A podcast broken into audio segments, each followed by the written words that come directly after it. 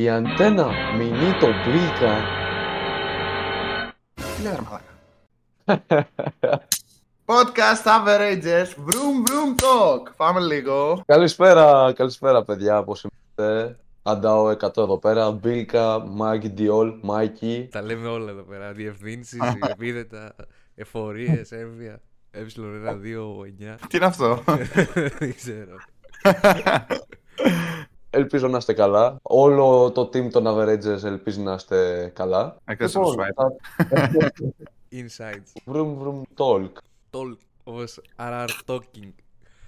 Ε, Ε, ναι, θέλω να σκεφτώ λίγο. Βασικά θέλω να μιλήσω και να κάνω ένα παράπονο στην ε, συντακτική ομάδα των Avengers. Πόσες εργατικές ώρες χρειάστηκε για να σκεφτεί κάποιος το όνομα αυτό το πράγμα, δηλαδή. Πόσο, πόσοι μισθοί φύγανε σε αυτό το πράγμα;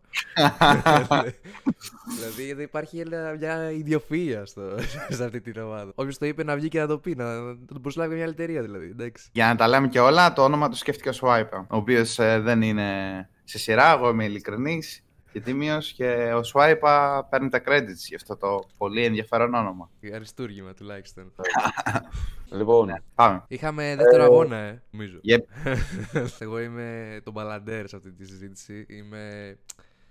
Είμαι απλά εδώ. Δεν ξέρω, δεν ξέρω γιατί είμαι εδώ, αλλά είμαι εδώ, ξέρω εγώ. Οπότε υπάρχω κι εγώ. Είναι οι δύο που μιλάνε για Φόρμουλα 1 και είμαι εγώ που ούτε καν οδηγάω. ίσα ίσα οδηγάω. Ε, μιας και που το αναφέρεις ρε Μπίλκα. Δύο αγώνες τώρα, είμα- ηχογραφούμε 24 Απριλίου. Ε, Απριλίου, μπράβο. Το πήγε. Είμαστε στον πέμπτο αγώνα εμείς. Ε, είμαστε 24 Μαρτίου. Δύο αγώνες. Πώς μου φαίνονται, πώς φάνηκε αυτή η πρώτη εμπειρία; Κοίτα, φίλε, θα σου πω ειλικρινά τώρα. Εγώ τον δεύτερο αγώνα δεν τον είδαμε γιατί ήμασταν και οι δύο κάπου αλλού στην ίδια αυτή τη χρονική στιγμή. Είδα τον πρώτο αγώνα όμως και ήταν ε, ε, η παρθενική μου ένταξη σε αυτό το σπορ. Καλά, ξέρω εγώ, επιλέχθηκες και με τον πρώτο γύρο, ξέρω εγώ τι. Κοίτα, σαν πρώτος αγώνας και γενικά σαν αγώνας, από ό,τι κατάλαβα δεν ήταν ε, κάτι τρελό από τις κριτικές που άκουσα από άλλους. Αλλά εμένα μ' άρεσε πάρα πολύ. Δεν μ' άρεσε καθόλου η γάλυψη του αντένα, θα τα πούμε όλα τώρα και σκάσουν μηνύσεις. Δηλαδή, βλέπαμε ρε φίλε 20 λεπτά, έκλεινε και λες εντάξει, θα παίξει 2-3 διαφημίσεις. Έπαιζε 10 λεπτά διαφημίσεις. Εντάξει, ρε φίλε, είπαμε, έχεις το αντένα Plus, μπράβο σου. Και τρώμε καμιά μήνυση τώρα μεταξύ. Ε, Μπράβο, θες να παίξεις διαφημίσεις. Κάνε ανά 15 λεπτά, ξέρω εγώ, και ρίξε δύο διαφημίσεις όπως κάνει, ξέρω εγώ, το NBA στα timeouts. Μη μου κάνεις τώρα. Δηλαδή, η Φόρμουλα 1 νιώθω ότι είναι ένα σπορ που δεν μπορείς ρε φίλε να το κόψεις για 5 λεπτά 10. Δηλαδή, εντάξει, γίνονται προσπεράσεις, γίνονται πράγματα. Κόψε το για, για ένα μισά, μισό λεπτό, ξέρω εγώ. Και κάνε παραπάνω διαλείμματα. Κοίταξε να δεις Μπίλκα. Στη Φόρμουλα 1 ο καθένας πιστεύω θα πρέπει να έχει τις προτιμήσεις του. Εφόσον εσένα σ' άρεσε σαν αγώνας, οκ, ξέρω εγώ. Τώρα όσον αφορά τον Αντέννα και τον Αντέννα Plus, αυτό δεν αποτελεί πρόβλημα για μένα γιατί έχω Formula TV. Το flex, να το. Κοίτα, ε, αυτό που άμα υπάρχει κάτι ρε παιδί μου που δεν μου κάθισε καλά ήταν ότι εντάξει ήταν ε, πανεύκολη η πρώτη και δεύτερη θέση. Δηλαδή εκεί δεν έγινε κάτι. Και, και ήταν και στο δεύτερο αγώνα από ό,τι κατάλαβα. Αλλά ωραίο ήταν αυτό που για σας εντάξει ο Αλόνσο μετά από καιρό ας πούμε πήρε την τρίτη θέση. Αυτό ήταν ε, τρελό πιστεύω. Γιατί δεν το περίμενε κανείς. Νιώθω ότι τον είχαν, είχαν hype κάποιοι, αλλά δεν τον είχαν νομίζω για τρίτη θέση. Και η Άνστον Μάρτιν, από ό,τι έχω καταλάβει, είναι ανερχόμενη εταιρεία και θα κάνει χαμό έτσι στο επερχόμενο μέλλον. Αυτό που θα καταλάβαινα ότι απογοητεύτηκαν πολύ ήταν η Ferrari, ρε φίλε, στον πρώτο αγώνα. Δηλαδή, εντάξει, Μα. δε- ο Leclerc βγήκε από ό,τι θυμάμαι και ο άλλος υποτίθεται τι τερμάτισε, ας πούμε. Ο Σάινς. Τέλεια. Ε, εντάξει, ναι. Μετά στο δεύτερο αγώνα το έφτιαξαν βέβαια κάπως. 7-8 δεν Τέταρτος. βγήκανε. Τέταρτος. Από θέμα αξιοπιστίας το έφτιαξαν, αλλά και πάλι είναι απογοητευτικά αποτελέσματα για τη Ferrari όλα αυτά. Ναι, ναι, ισχύει. Ήταν θετική εμπειρία μου, μ' άρεσε. Εντάξει, ο Χάμιλτον δεν τα πήγε τόσο καλά όσο περίμενα, ότι στο πρώτο ούτε στο δεύτερο αγώνα. Η Mercedes όμως, αυτό είναι για μετά, πήγε να πάρει πόντιου, αλλά η Φόρμουλα 1 μάφια το έκλεψε εκεί πέρα. Θα τα λέμε όλα με το, το George Russell που έχει διστάσει την τη, την τέτοια στα, στα Photoshops. Ακραία Photoshops έτσι. Κάθε μέρα και διαφορετικά Τέλειο. σκηνικά. Τα ανεβάζει η ίδια η Mercedes, ρε φίλε. Αυτό είναι τρελό. Μμμ, ναι, ρε. Ε, Ε, αυτό είναι ωραίο. αυτό είναι το ωραίο, ισχύει. Εμένα μου αρέσει που έχει πιάσει τέρματα vibes Formula 1. Είσαι πραγματικά Ναι, ναι. το vibe, ρε φίλε. Γενικά, όχι μόνο για το meme και τα λοιπά. Μπράβο. Εσάς πώς σας φάνηκαν ε, οι δύο πρώτοι αγώνες; Εγώ λέω να επικεντρωθούμε πρώτα στον πρώτο αγώνα, όπου θα, θα πω δύο πράγματα εγώ και όποιος θέλει μπορεί να πει και εκείνος. Ήταν ένα αποτέλεσμα, θεωρώ, που περίμεναν αρκετοί, ίσως όχι με τον τρόπο που συνέβη. Εντάξει, η Red Bull ήταν κυρίαρχη στον πρώτο αγώνα, ο Verstappen ήταν κυρίαρχος στον πρώτο αγώνα, προβλημάτιστα πήρε την νίκη, πήρε την ball. Ο Πέρες ακολούθησε πίσω τους στη δεύτερη θέση και η Red Bull εξασφάλισε και νομίζω είχε πάρει και ταχύτερο γύρο Verstappen, οπότε εξασφάλισε στον πρώτο αγώνα το maximum των βαθμών. Όχι. Όχι. Ποιος πήρε ταχύτερο γύρο. Ο Ζου. Τι λες, ρε; Ποιο είναι στην. Θα σου πω τώρα. Alfa ε, Romeo. Μπράβο, ναι. Καλά.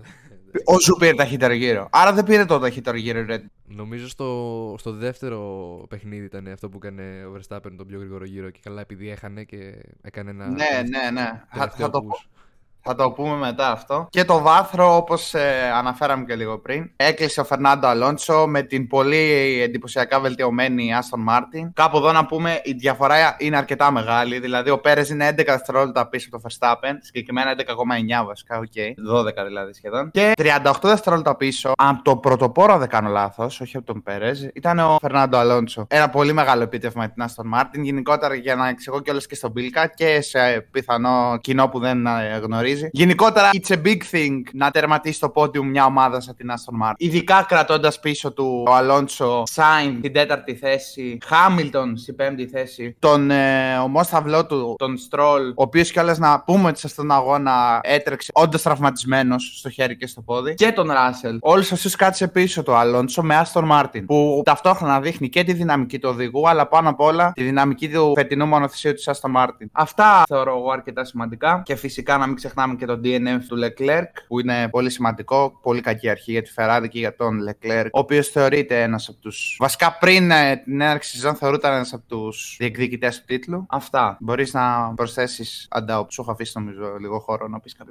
Ε, εντάξει, δεν έχουμε να πούμε πολλά γι' αυτό. Είναι όπως τα περιέγραψες έτσι. Από ό,τι φαίνεται η Red Bull πάει για ένα δυνατό περίπατο. Κάποια πράγματα που μπορεί να αλλάξουν μέσα στη σεζόν, θα φέρουν κάποιες αναβαθμίσεις οι ομάδες. Αλλά τώρα το θέμα είναι οι αναβαθμίσεις που θα φέρουν θα είναι όντως ή θα είναι ξέρω εγώ, κάποια αστοχία. Τώρα εντάξει, ξέρω εγώ οι βαθμολογίες λίγο πολύ αναμενόμενες. Στους οδηγούς Verstappen πρώτος με 44, Πέρες δεύτερος με 43, γιατί δεν έχει τον ταχύτερο γύρο από τον πρώτο αγώνα. Τρίτος ο Αλόνσο με 30 με 2 podium στη τρίτη θέση. Τέταρτος Sainz με 20, πέμπτος Hamilton με 20, έκτος Russell με 18, Stroll έβδομος με 8, ο οποίος είχε DNF ε, στον τελευταίο αγώνα στην Τζέντα, 9 ο Κον με 4 πόντους και στη δέκατη θέση ο Bottas. Τώρα από εκεί και πέρα στα standing των κατασκευαστών, πρώτη η Red Bull, Aston Martin με 38, μετά Mercedes με 38 και εκείνη, τέταρτη Ferrari με 26, πέμπτη Alpine με 8, Alfa Romeo με 4, Haas και Williams με ένα πόντο η κάθε μία και Alfa Tauri με McLaren 0. Ζώρικα τα πράγματα, πολύ ζώρικα. Κάποια έκπληξη για εσάς μέχρι τώρα, είτε από οδηγούς είτε από κατασκευαστές πλευρά. Κοίταξε να δεις, τώρα έκπληξη θέλω να σταθώ σε τρία πράγματα. Στο πρώτο βασικό, η μεγαλύτερη έκπληξη παύλα απογοήτευση είναι η McLaren. Περιμέναμε δυνατά πράγματα, περιμέναμε αναβαθμίσεις με πέρσι, να είναι πιο ανταγωνιστική. Σίγουρα όχι να, να πάει για πρωτάθλημα, αλλά τουλάχιστον σε μια τέλος πάντων σειρά, ξέρω εγώ. Πολύ ζωρικά τα πράγματα. Θα ήθελα να δω κάποια πράγματα από τη McLaren γιατί κυκλοφορούν υπερβολικά πολλά memes με Ricciardo, ο οποίος τους θα τσέπωσε και αυτή τη στιγμή έχει τους ίδιους πόντους με την McLaren. Τι ήταν αυτός, Έχει συμβόλαια ακόμα και ακόμα πληρώνεται ενώ δεν τρέχει; Όχι, όχι ακριβώς. Είχε τέτοιο για άλλον χρόνο βόλο νομίζω. Η McLaren έκανε λύση συμβολέου και πλήρωσε 18 εκατομμύρια για να λύσει το συμβόλαιο. Ουσιαστικά πήρε 18 εκατομμύρια έτσι ο Ρικιάρντο. Αποδεσμεύθηκε, είναι reserved driver για τη Red Bull αυτή τη στιγμη Δεν έχει κάνει κάποια χιλιόμετρα, ξέρω εγώ, ως οδηγός. Δεν έχει οδηγήσει καθόλου τίποτα. Παρά μόνο, ξέρω εγώ, σε testing που κάνουν μεταξύ τους. Και αυτή τη στιγμή έχει βαθμολογικά τους ίδιους πόντους με τη McLaren. Ενώ θεωρούσε η McLaren ότι ο Ρικιάρντο τους πήγαινε πίσω, ξέρω εγώ. Καλά, αυτή τη στιγμή και εγώ έχω τους ίδιους πόντους με την McLaren. Αυτό. Μιλώντας για εκπλήξεις, είναι μια αρνητική φύσεω έκπληξη η McLaren. Αλλά για μένα η μεγαλύτερη έκπληξη σεζόν δεν είναι άλλη από την Aston Martin. Υπήρξε ένα παρόμοιο hype όταν είχε κάνει copy-paste η Aston Martin ε, τη Mercedes, η Pink Mercedes λεγόμενη. Για το 2020 για να. Μπράβο, ναι. Ε, Φέτος που υπάρχει εδώ πέρα η Green Red Bull, υπάρχει ένα αρκετά παρόμοιο hype, αλλά φαίνεται ακόμα πιο δυνατή από ό,τι τότε, διότι βλέπουμε εδώ ότι μπαίνει στα podium. Κυριολεκτικά, ίσως να είναι η δεύτερη καλύτερη ομάδα. Δεν ξέρω αν καταφέρει και κρατήσει αυτό το απίστευτο αριθμό όλη τη σεζόν, αλλά έχει μπει πάρα πολύ δυναμικά η Aston Martin. Και αν ο Stroll ακολουθήσει και τον Αλόνσο σε αριθμό, θα είναι πολύ σοβαρό πρόβλημα για την ε, Mercedes και τη Ferrari σε αυτές τις θέσεις των ε, κατασκευαστών. Κοίταξε να δεις. Ο Στρόλ έχει δείξει ήδη κάποια δυνατά κομμάτια. Πρώτος αγώνας τραυματισμένος, τερμάτισε ξέρω εγώ, ένα τιμίο, μια τιμία έκτη θέση. Μμμ. Και στο δεύτερο είχε ένα DNF, αλλά έκανε ένα πολύ καλό αγώνα. Απλά έτυχε αυτή η κακουχία, ρε παιδί μου. Τώρα θα δείξει, ξέρω εγώ, ε, η σεζόν είναι μεγάλη, πάρα πολύ μεγάλη. Αλλά το καλό με την Aston Martin είναι ότι σε σχέση με το 2020, όντα ε, Force India, Racing Point τέλος πάντων, είναι ότι στην ομάδα της έχει πολλά μέλη τα οποία ήρθαν από τη Red Bull. Βλέπετε λίγο στη Red Bull τι γίνεται, ξέρω εγώ, έχουν μπει σε ένα σε μια σωστή σειρά. Επομένως, ναι, ξέρω εγώ, αυτά τα άτομα θα βοηθήσουν ε, στην ανάδειξη της στον Μάρτιν, ξέρω εγώ, ως διεκδικητή βάθρου σίγουρα. Τώρα και νίκες, αλλά για πρωτάθλημα όχι ακόμα. Αλλά είναι κάτι που το θέλουμε Φόρμουλα 1. Υπάρχει έτσι ένας ανταγωνισμός. Γιατί όχι νίκες, καμιά νίκη μέσα στη σεζόν. Ε, να Ε, ρωτήσω κάτι, ρε παιδιά. Ναι. Πες μας. Τι κάνει τόσο καλά η Red Bull και είναι τόσο εκτός ανταγωνισμού, ρε φίλε; Δηλαδή, βλέπεις τον αγώνα και είσαι σίγουρος ότι θα, θα πάρει πρώτη-δεύτερη θέση; Μάικη, θα πεις εσύ το όνομα Θες- σε επώνυμο ή θα το πω εγώ; Κοίτα, προφανώς Άντριαν Νιού, γενικότερα η κατασκευή του μονοθεσίου, το σασί κτλ. κτλ. είναι πάρα πολύ δυνατό. Η Red Bull επίσης είχε κάνει ένα απροσδόκητα καλό. Βέβαια, αυτό ανήκει λίγο στο πιο λίγο παρελθόν, όχι στο άμεσο άμεσο παρόν. Πολύ καλή δουλειά με τον κινητήρα παρόλο που έφυγε η Honda και ανέλαβε για πρώτη φορά να κατασκευάσει ουσιαστικά να χτίσει δικό της κινητήρα Red Bull. Εγώ θα έλεγα γενικότερα ότι είναι η... όλη αυτή η σύμπραξη, ξέρω εγώ, νιούι, πολύ καλής δουλειάς από τους μηχανικούς, γενικότερα ένα ολοκληρωμένο πακέτο. Το πιο ολοκληρωμένο πακέτο που διαθέτει συνολικά η Red Bull που την κάνει τόσο ανώτερη από οποιονδήποτε άλλον στο grid.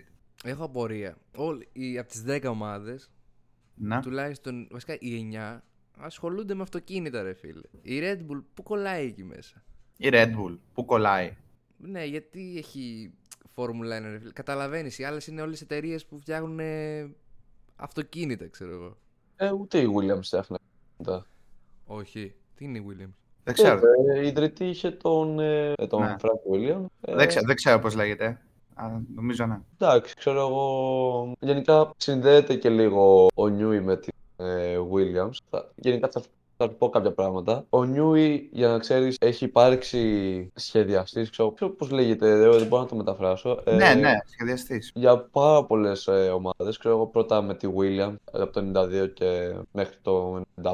Πήρε τρία πρωταθλήματα κατασκευαστών. Μετά πήγε στη McLaren. Το πόσο ισχυρή έκανε τη McLaren το 98. Για να καταλάβεις, στον πρώτο αγώνα της σεζόν του 98, όταν κέρδισε το πρωτάθλημα ο Χάκιν, η McLaren έκανε 1-2 κάνοντας lap όλο το grid. Δηλαδή τέλειωσε το πρώτο δίδυμο, ξέρω εγώ, κάνοντας γύρω σε όλο το υπόλοιπο grid. Τόσο μεγάλη διαφορά. Αν σκεφτείς ότι τα 38 δευτερόλεπτα του Verstappen από τον Αλόνσο ήταν πολλά, σκέψου ένας ολόκληρος γύρος στην. Και η Mercedes έχει κάνει αυτό. Το έκανε βασικά. Πότε; Πότε, το, το 20 το έκανε αυτό η Mercedes. Ήταν Hamilton, Bottas, Verstappen 30-40 δευτερόλεπτα πίσω και από κάτω όλο το grid μέχρι ξέρω εγώ την 13η-4η θέση ένα γύρο και από κάτω δύο γύρους, ξέρω εγώ. Εντάξει, αλλά μιλάμε για, για δύο οδηγούς, όχι μόνο για έναν. Γιατί ξέρω εγώ είχε κάποια. Ναι, εντάξει, okay, ο Verstappen ουσιαστικά ήταν αυτό το, πώς λέγεται, το borderline που και από εκεί και κάτω γινόταν χαμός. Τέλος πάντων, ναι. Μιλάμε για ιστορικά πράγματα από τον Νιούι. Εντάξει, εγώ όταν πήγε στη Red Bull το 7, το 8, οπότε πήγε. Κοίτα, νομίζω γενικά ο Νιού είναι, θεωρώ, το μεγαλύτερο πρόσωπο στα παρασκήνια της Red Bull. Γενικότερα από τα πιο σημαντικά και κομβικά πρόσωπα στη Red Bull. Και το main πρόσωπο, ξέρω εγώ, που είναι πίσω από η ιδιοφυΐα αυτή που είναι πίσω από αυτό το μονοθέσιο. Γενικά, αν μιλήσουμε για τα κατορθώματά του, ότι πας, ξέρω εγώ, έχει κάνει απίστευτα πράγματα. Είναι ο λόγος που ο Πέτελ, ξέρω εγώ,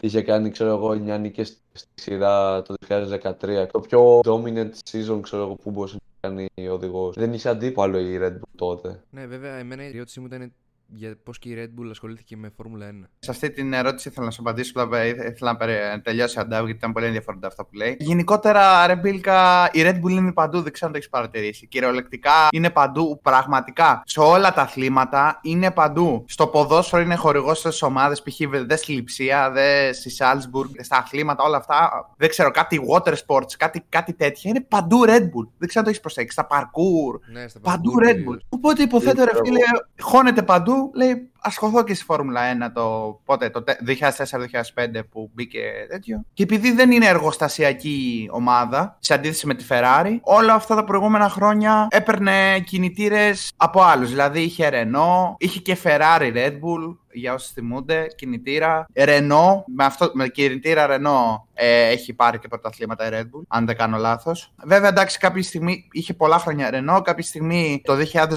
2018 είχε πάρα πολλά προβλήματα με το κινητήρα της Renault η Red Bull. Είχε, ο Ricciardo είχε πάρα πολλές εγκαταλείψεις και ήταν πραγματικά σοκαριστικό. Και ο Verstappen, αλλά ειδικά ο Ricciardo. Και εκεί έγινε η μεγάλη αλλαγή της Red Bull που πήγε με τη Honda και η ιστορία μας έχει οδηγήσει μετά από αυτή την απόφαση κάπου εδώ σήμερα που η Honda με τη Red Bull ανέπτυξαν πάρα πολύ καλές σχέσεις και αυτό το δίδυμο έμελε να κάνει το Verstappen πρωταθλητή για πρώτη φορά και να φτάσουν κάπου εδώ σήμερα που η Honda ουσιαστικά έχει βοηθήσει πάρα πολύ τη Red Bull να φτιάξει ένα κινητήρα δυνατό και να συμπράξει σε όλο αυτό το μονοθέσιο που βλέπουμε σήμερα. Ναι, απλά εμένα μου έκανε εντύπωση ότι εντάξει, φυσικά είναι σε όλα τα σπορ και ειδικά έχει μια ιδιαίτερη εκτίμηση στα extreme, οτιδήποτε είναι extreme. Μπράβο, ναι. Απλά στη Φόρμουλα 1 είναι ένα extra commitment, ας πούμε. Δηλαδή, καταλαβαίνεις άλλο να σπονσοράρεις events στο parkour, ας πούμε, ή να σπονσοράρεις μια ομάδα σε μια φανέλα στο ποδόσφαιρο. Και άλλο να κτίζεις ολόκληρη ομάδα Φόρμουλα 1. Αυτό μου κάνει εντύπωση εμένα. Ναι, Ναι. είναι πολλά τα λεφτά. Είναι πάρα πολλά τα λεφτά. Αυτό, αυτό θα ήταν το επόμενο που θα λέγα. και Σίγουρα υπάρχουν και πολλά χρήματα. Παίζουν Ισχύει, πολλά χρήματα. ισχύει αυτό. Υπάρχουν πολλές χορηγίες Φόρμουλα 1, ναι. Τώρα, ε, δεν ξέρω αν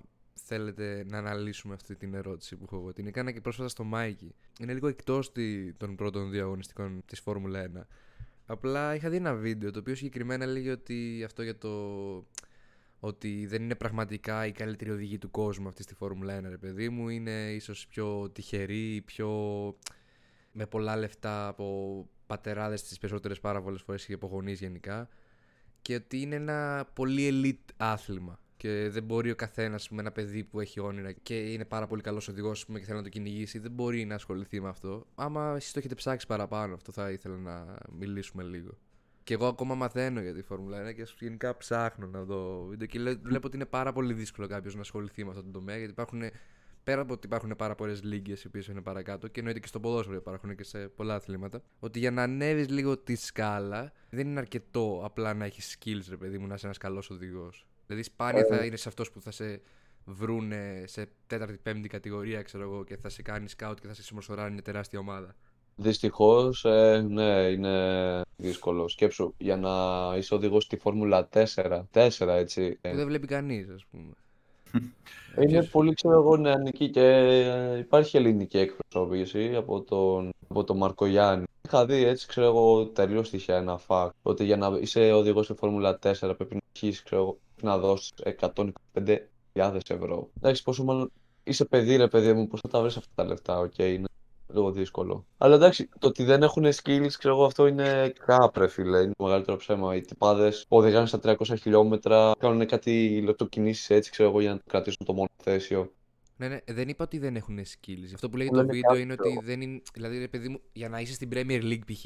Ε, είσαι κορυφαίος ποδοσφαιριστής, ρε παιδί μου, πώς το λένε. Ενώ για να είσαι στη Φόρμουλα 1, δεν είναι απαραίτητο ότι είσαι ο καλύτερος στον κόσμο. Ε, Αυτό εντάξει, ήθελα να ναι, ισχύει λίγο. Τώρα θα παίζει να ακούσεις κι άλλες συγκρίσεις, ξέρω εγώ, ότι οι οδηγοί ράλι είναι καλύτεροι από, το, από τη Φόρμουλα 1, ξέρω εγώ, αλλά δεν ενστερνίζομαι τόσο αυτή την άποψη, γιατί κάθε κομμάτι αυτού του αθλητισμού εμπεριέχει άλλα σημεία στα οποία επικεντρώνονται. Γι' αυτό είναι κι άλλη προπόνηση, άλλο το σημείο ενδιαφέροντος που επικεντρώνεται το κάθε κομμάτι του αθλητισμού. Επίσης είναι λίγο περίεργο το πώς μετράμε τον οδηγό έτσι και το skill του οδηγού. Π.χ. ρε παιδί μου δεν είναι άμα είσαι αμυντικός στο ποδόσφαιρο ή άμα είσαι center στο μπάσκετ. Είναι αμυντικός, είναι οδηγός σε τι, ας πούμε. Οδηγός σε δύσκολες συνθήκες, οδηγός σε ταχύτητα, στην ευθεία, ξέρω εγώ. Είναι πάρα πολλά πράγματα. Οπότε δεν μπορείς να μετρήσεις, πιστεύω, αυτός είναι καλύτερος οδηγός από αυτόν. Είναι σε πολύ συγκεκριμένες συνθήκες, αν δεν κάνω λάθος. Ναι.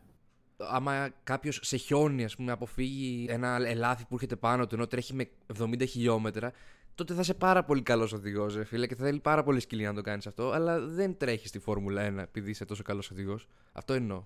Ναι. Δεν ξέρω αν καταλαβαίνετε λίγο πώς πάω τη σκέψη μου σε αυτό το πράγμα. Κατάλαβα περίπου πώς το πας, ναι. Αρχικά Κοίτα, είναι εγκληματικό να τρέχεις με 70 χιλιόμετρα την ώρα πάνω στο χιόνι, έτσι. Εγκληματικό Καλά, ναι. είναι και να σου πεταχτεί ένα ελάφι, αλλά το αποφεύγεις. Τι να βάλουμε τα λάθη στη φυλακή να το κλείσουμε. Τι ηθική λογική swipe είναι αυτή. Όχι, ρε, θα κτίσει την ποινή του πιο μετά. Όλα τον θυμίζει. Άρα, φίλε. Ε, εγώ ήθελα να απαντήσω και στην προηγούμενη ερώτηση και επανερχόμαστε λίγο σε αυτό. Ε, γενικά, αυτό το βίντεο που είδες σίγουρα εν μέρη ε, ε, λέει αλήθεια. Γενικότερα η Φόρμουλα 1 είναι το σπορ των πλουσίων, είναι το σπορ της elite, είναι ένα σπορ που πέφτουν πάρα πολλά χρήματα και χρειάζεσαι πάρα πολλά χρήματα για να αναδειχθείς και να διεκδικήσεις την ε, θέση σου, την εκλεκτή αυτή θέση των 20 οδη- που έχουν το, που έχουν το, πώς λέγεται, Θα να το δεις διεκδικήσεις το προνόμιο. το προνόμιο, μπράβο, μπράβο, αυτή ακριβώς τη λέξη έψαχνα. Που έχουν το προνόμιο να έχουν μόνο 20 οδηγοί στον κόσμο. Σίγουρα χρειάζονται χρήματα και γενικότερα, άμα διαβάσεις και ιστορίες οδηγών κτλ., π.χ. και του Χάμιλτον και γενικότερα σχεδόν όλων των οδηγών, θα δεις ότι είτε ξέρω εγώ υπήρξε απίστευτο struggle, δεν θυμάμαι πιανού οδηγού ήταν αυτή η ιστορία π.χ. που οι γονείς του κοιμόντουσαν ξέρω εγώ, σε ένα, σε ένα, βα- όχι, σε ένα τροχόσπιτο ξέρω εγώ, για να τρέξει ο γιος του στα καρτ. Μπορεί να ήταν και του Χάμιλτον εντωμεταξύ. Ε, για να ε, τρέξει ο γιος του στα καρτ κτλ. Γιατί για να φτάσει στη Φόρμουλα 1, 99% ξεκινάς από τα καρτ, ανεβαίνεις κατηγορίες ξέρω εγώ σιγά σιγά κτλ. Φαίνεται το ταλέντο σου. Σίγουρα 100% πρέπει να έχεις χρήματα. Αν δεν έχεις χρήματα, δεν πας πουθενά. Και ανεβαίνεις κάποια στιγμή στη Φόρμουλα 1. Οπότε κρύβει πολύ μεγάλη αλήθεια αυτό που ανέφερες πριν, Μπίλκα. Αυτό που έλεγε και συγκεκριμένα το βίντεο, μιας και είπες ότι χρειάζονται πολλά χρήματα. Ρε, μου χρειάζεται, υποθέτω, service, χρειάζονται βενζίνες πάρα πολλές, όλα αυτά. Σε αρχικά στάδια πάντα. Ε, γιατί εντάξει, δεν τι πληρώνουν τις βενζίνες και τέτοια. Και είναι ακριβό σπορ, όπως είπες. Ενώ αυτό που έλεγε το βίντεο ήταν ότι ρε παιδί μου έχει ένα παιδί ταλέντο στην μπάλα. Δεν χρειάζεται πολλά πράγματα. Χρειάζεται ένα παπούτσι που δεν χρειάζεται καν να είναι τρελά καλό, κάνα 40 ευρώ, ξέρω εγώ. Και να πάει να γραφτεί σε μια ομάδα. Η οποία Ναι, είναι ναι. και δωρεάν πάντα.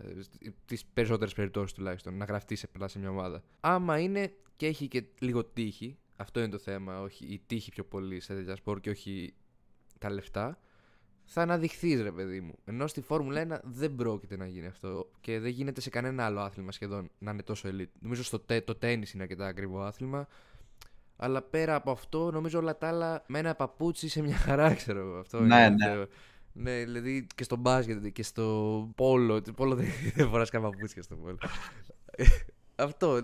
Τα αθλήματα γενικά τα περισσότερα είναι πολύ counter σε αυτό που είναι η Φόρμουλα 1. Ναι, είναι η φύση του σπορ. Είναι η φύση του σπορ, εσύ. Ποιο ήταν το θέμα που είχες θέσει πριν, ίσως το κριτήριο που είπες για τους οδηγούς, το κριτήριο το οποίο. Πώς εγκρίνεις οδηγούς. Ε, ναι, και αυτό. Και στο το πώς συγκρίνεις κάπου τους οδηγούς, παιδί μου.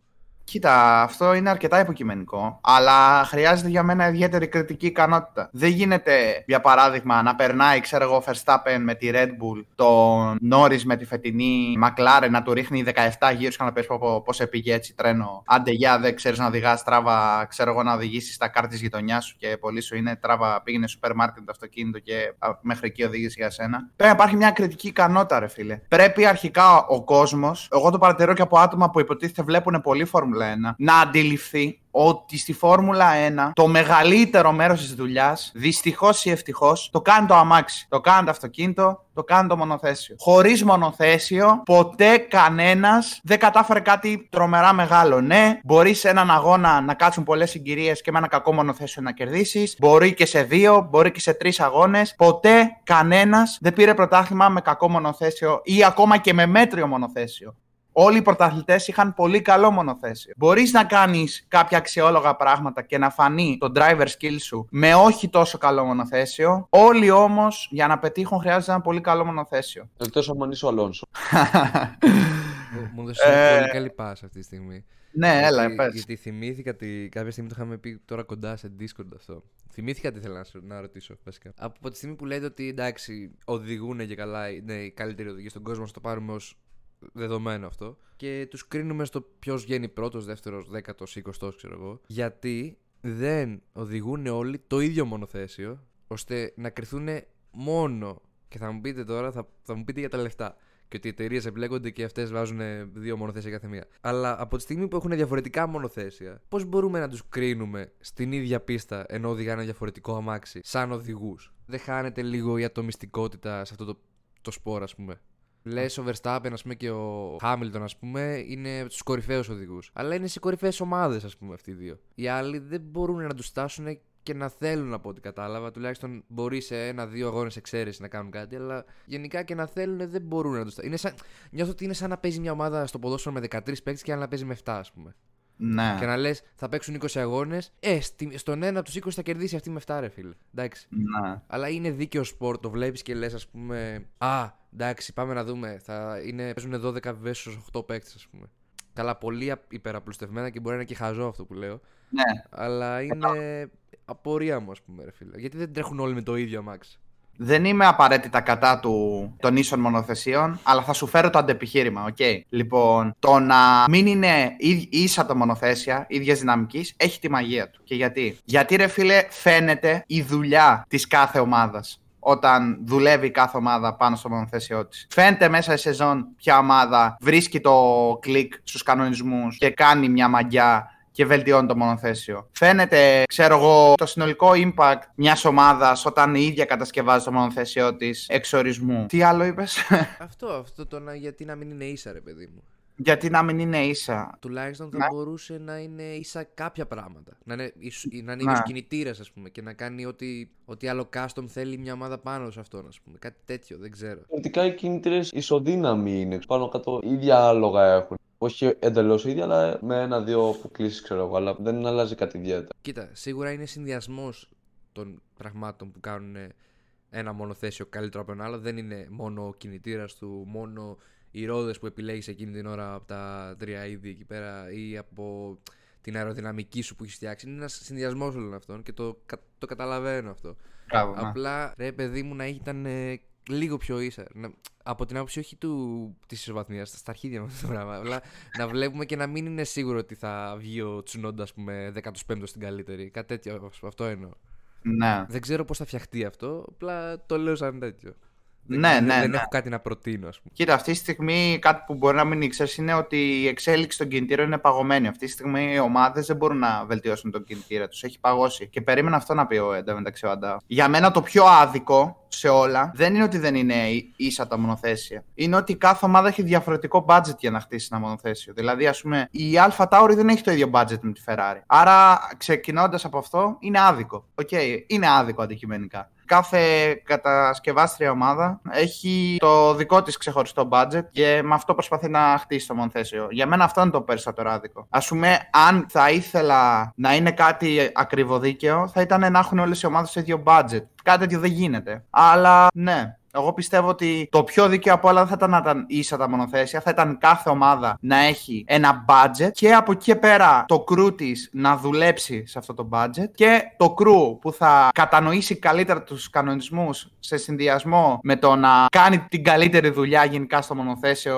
και σε ό,τι το περικλεί, να φτιάχνει το καλύτερο μονοθέσιο και να κερδίζει τους περισσότερους αγώνες, αγγέ. Για μένα αυτό θα ήταν πιο δίκαιο. Ναι, είπες δεν γίνεται να μειωθεί. Να όχι, ναι, δεν γίνεται να είναι ίσο το budget και προφανώς αναφέρεις ότι ε, δεν γίνεται ρε φίλε η Alpha Tauri να, να φτάσει το budget της Ferrari mm-hmm. αλλά θα μπορούσε να μειωθεί το budget όλων των ομάδων σε αυτό που έχει η τελευταία ομάδα.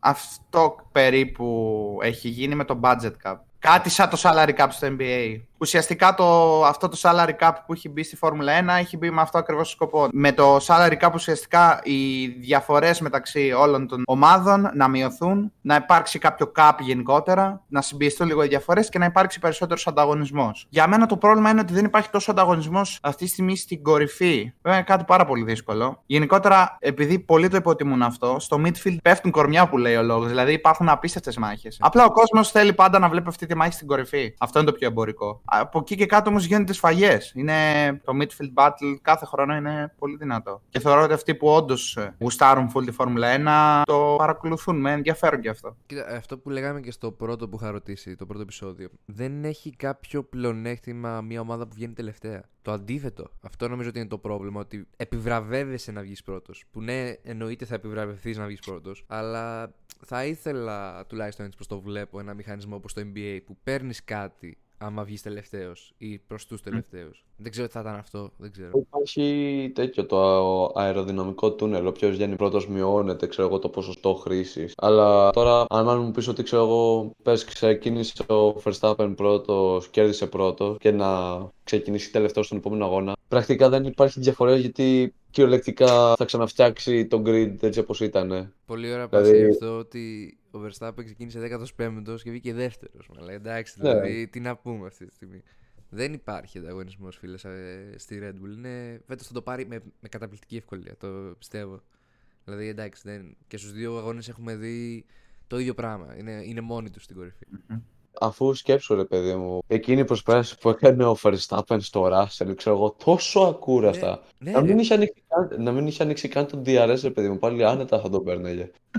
ναι. Το έβλεπα στα highlights. Ναι, λες και ε, πήγανε να χτίσουν εκείνη την ώρα οι speakers κάτι από ό,τι θυμάμαι. Ού, πάνε να τον περάσει και τον πέρασε. Εκεί που το χτίζανε αυτό το πράγμα. Ναι. Δηλαδή, εντάξει, ναι. Λίγο ρε φίλε, καταλαβαίνω ότι και έχει λίγο θέμα. Τι εννοείς έχει θέμα; Ότι φέτος τουλάχιστον είναι πανεύκολη η πρωτιά. Κοίτα, ναι. Βέβαια, αυτή, αυτή τη στιγμή με το πρόβλημα που είχε στις κατατακτήριες ο Verstappen στον τελευταίο αγώνα της Τζέντα, που είχε ένα θέμα στον κινητήρα. Υπήρξε ένα challenge για το Verstappen, ξεκίνησε 15ο, βγήκε δεύτερος και αυτή τη στιγμή στη βαθμολογία υπάρχει μόνο ένας βαθμός διαφορά. Κοίτα, Απ' τη μία, πρώτον, μπορούμε να δούμε μια ενδοοικογενειακή μάχη της Red Bull όσον αφορά το πρωτάθλημα των οδηγών. Δηλαδή, η Red Bull να κάνει dominant όλη τη σεζόν και να πάμε στο πρωτάθλημα των οδηγών της μια ενδοοικογενειακή μάχη. Να όλη τη σεζόν να παλεύει ο Πέρες με τον Verstappen. Κάτι που για να είμαι ειλικρινής δεν το πιστεύω τόσο ότι θα συμβεί, γιατί τώρα έχει στείλει λίγο αυτό. Πιστεύω ότι θα το πάρει ο Verstappen. Αυτή τη σεζόν, τουλάχιστον μέχρι το καλοκαίρι, θα δούμε μονοπόλιο μεταξύ Verstappen και Πέρε. Αλλά τώρα, αν θα υπάρξουν ενδοοικογενειακές μάχες. Αυτό μάλλον θα είναι αδύνατο. Όσο και να λέει, ξέρω εγώ, ο Χέλμουτ Μάρκο ότι δεν προωθεί κάποιον οδηγό, αλλά τα αποτελέσματα άλλα έχουν δείξει. Τώρα είναι νωρίς. Άμα θα ανέβει, ξέρω εγώ, κάποια άλλη ομάδα, άμα θα σκεφτεί κάτι καινοτόμο για να ανέβει, να βελτιωθούν κάποια προβλήματα αξιοπιστίας από κάποιες ομάδες. Γιατί και η αξιοπιστία παίζει ρόλο. Πέρσι, ας πούμε, η Αλπίν μπορεί να έχει πολύ ισχυρό μονοθέσιο, αλλά στο μέγιστο των αποτελεσμάτων δεν το έφτασε λόγω αξιοπιστίας. Ξέρω εγώ, έτρωγε ποινέ ε, θέσεων ο Αλόνσο, ξέρω εγώ, αβέρτα ρε, ξέρω εγώ, λέει πάρε μια θέση έτσι, ξέρω εγώ, γιατί άλλαξες ένα πάρτι μετά από δύο αγώνες. Ναι, ναι. Ε, είναι να κοιτάς πάρα πολλά πράγματα. Τουλάχιστον θα περιμένουμε σίγουρα άνοδο των ομάδων, αλλά τώρα πρέπει να γίνει υπερβολικά άμεσα. Λοιπόν, στο ερώτημα λοιπόν αν η Red Bull θα έχει αντίπαλο και πότε θα έχει, εγώ πιστεύω ότι δεν θα έχει. Αλλά εγώ κρατάω ένα αστερίσκο τη συγκεκριμένη στιγμή που ηχογραφούμε η Mercedes έχει πει ότι έχει καταλάβει το λάθος που έχει κάνει στο μονοθέσιο. Έχει κάνει ένα μεγάλο σχεδιαστικό λάθος και έχει δηλώσει ότι έχει καταλάβει το λάθος αυτό και σε ένα timeline 2 με 3 αγώνων θα έχει διορθωθεί. Συνεπώς μπορεί από τον πέμπτο αγώνα και μετά. Ερχόμαστε, ερχόμαστε. Λέω. από τον πέμπτο αγώνα και μετά η Mercedes να μπει στο πρωτάθλημα. Και σε συνδυασμό με αυτό, αυτό που θέλω να πω και πριν και να κάνω και ένα reference στον Μάικη του πρώτου Vroom Vroom Talk είναι ότι η Φόρμουλα 1 είναι μοναδικό σπορ γιατί γίνονται ανατροπές από εκεί που δεν το περιμένεις. Δηλαδή, ο Verstappen μπορεί ξαφνικά σε έναν αγώνα που είναι 99 γύρους μπροστά και δεν έχει κανέναν αντίπαλο και λες εντάξει, σβηστά Verstappen σήμερα. Ξαφνικά engine off, engine off να... και να σταματήσει να τρέχει στην πίστα και από εκεί που είναι να πάρει τους 25 βαθμούς και να είναι ο άρχοντας της πίστας, να πάρει 0. Κάτι που μπορεί ξαφνικά να κάνει τις ε, διαφορές απότομα να έρθουν σε ένα πολύ διαφορετικό σημείο. Οπότε τώρα reference στον Αντάο, σε αυτό που είπε πριν λίγο, είναι πάρα πολύ σημαντική αξιοπιστία. Και αν η Mercedes καταφέρει και λύσει όντως το θέμα που είχε, γενικότερα η Mercedes τα τελευταία χρόνια δεν θεωρώ ότι υπάρχει κάτι πιο αξιόπιστο από το μονοθέσιο της Mercedes. Είτε ήταν στα καλύτερά της από άποψη ταχύτητας, είτε ήταν στα χειρότερά της όπως πέρσι, π.χ. ή και φέτος. Πάντα ήταν αξιόπιστη. Πάντα απίστευτα αξιόπιστη. Ε, πέρσι, ξέρω εγώ, ρε παιδί μου, πώς κατάφερε και έβγαινε στους αγώνες. Ο Ράξελ, ξέρω εγώ, είχε κάνει ένα απίστευτο σερί top 5, ξέρω εγώ, γιατί απλά η Mercedes μπορεί να μην ήταν γρήγορη, αλλά ήταν υπερβολικά αξιόπιστη. Δεν Πάντα. Αυτό ακριβώς. Αυτό ακριβώς. Εμένα αυτός είναι αστερίσκος μου. Στο αν θα έχει Red Bull αντίπαλο και πότε θα έχει. Το πότε προ... το, το έδωσε ουσιαστικά το timeline η Mercedes. Εγώ πιστεύω ότι αν έχει φέτος αντίπαλο θα είναι η Mercedes. Και το πίστευα και πριν από την έναρξη της σεζόν. Και ακόμα το πιστεύω. Παρόλο που δεν το έχει δείξει τόσο ακόμα. Αν θα έχει, θα είναι αυτός. Για να δούμε. Έπεται τρομερή συνέχεια, τουλάχιστον στις προβλέψεις, γιατί εδώ πέρα μας αρέσουν οι προβλέψεις και να απογοητευόμαστε. Τώρα εντάξει, μια πρόβλεψη δικιά μου είναι ότι η Aston Martin με τον Alonso θα καταφέρει κάτι καλό. Ξέρω, τουλάχιστον θα υπάρξει κάποιος αγώνας που μπορεί να παλέψουν για νίκη. Τώρα αυτό θα εξαρτηθεί από το αν θα αλλάξει η καιρική συνθήκη. Δεν ξέρω, αλλά ελπίζω σε κάτι πολύ καλό. Τουλάχιστον μας έδειξε πολλά για βελτίωση. Ε, τώρα εγώ περιμένω και από τις άλλες ομάδες κάτι δυνατό από δικιά τους πλευράς, δηλαδή να μπορούν να ξεπεράσουν τους αυτούς. Τώρα, ας πούμε, φέτος δεν είναι δικαιολογία για την ε, χάσει τα χρήματα, γιατί έχουν ε, χορηγό σταθερό, έμπειρους οδηγούς που έχουν αποδείξει την ουσία τους. Μπράβο, μπράβο, ναι. Νίκο Χούλκεμπεργκ. Νίκο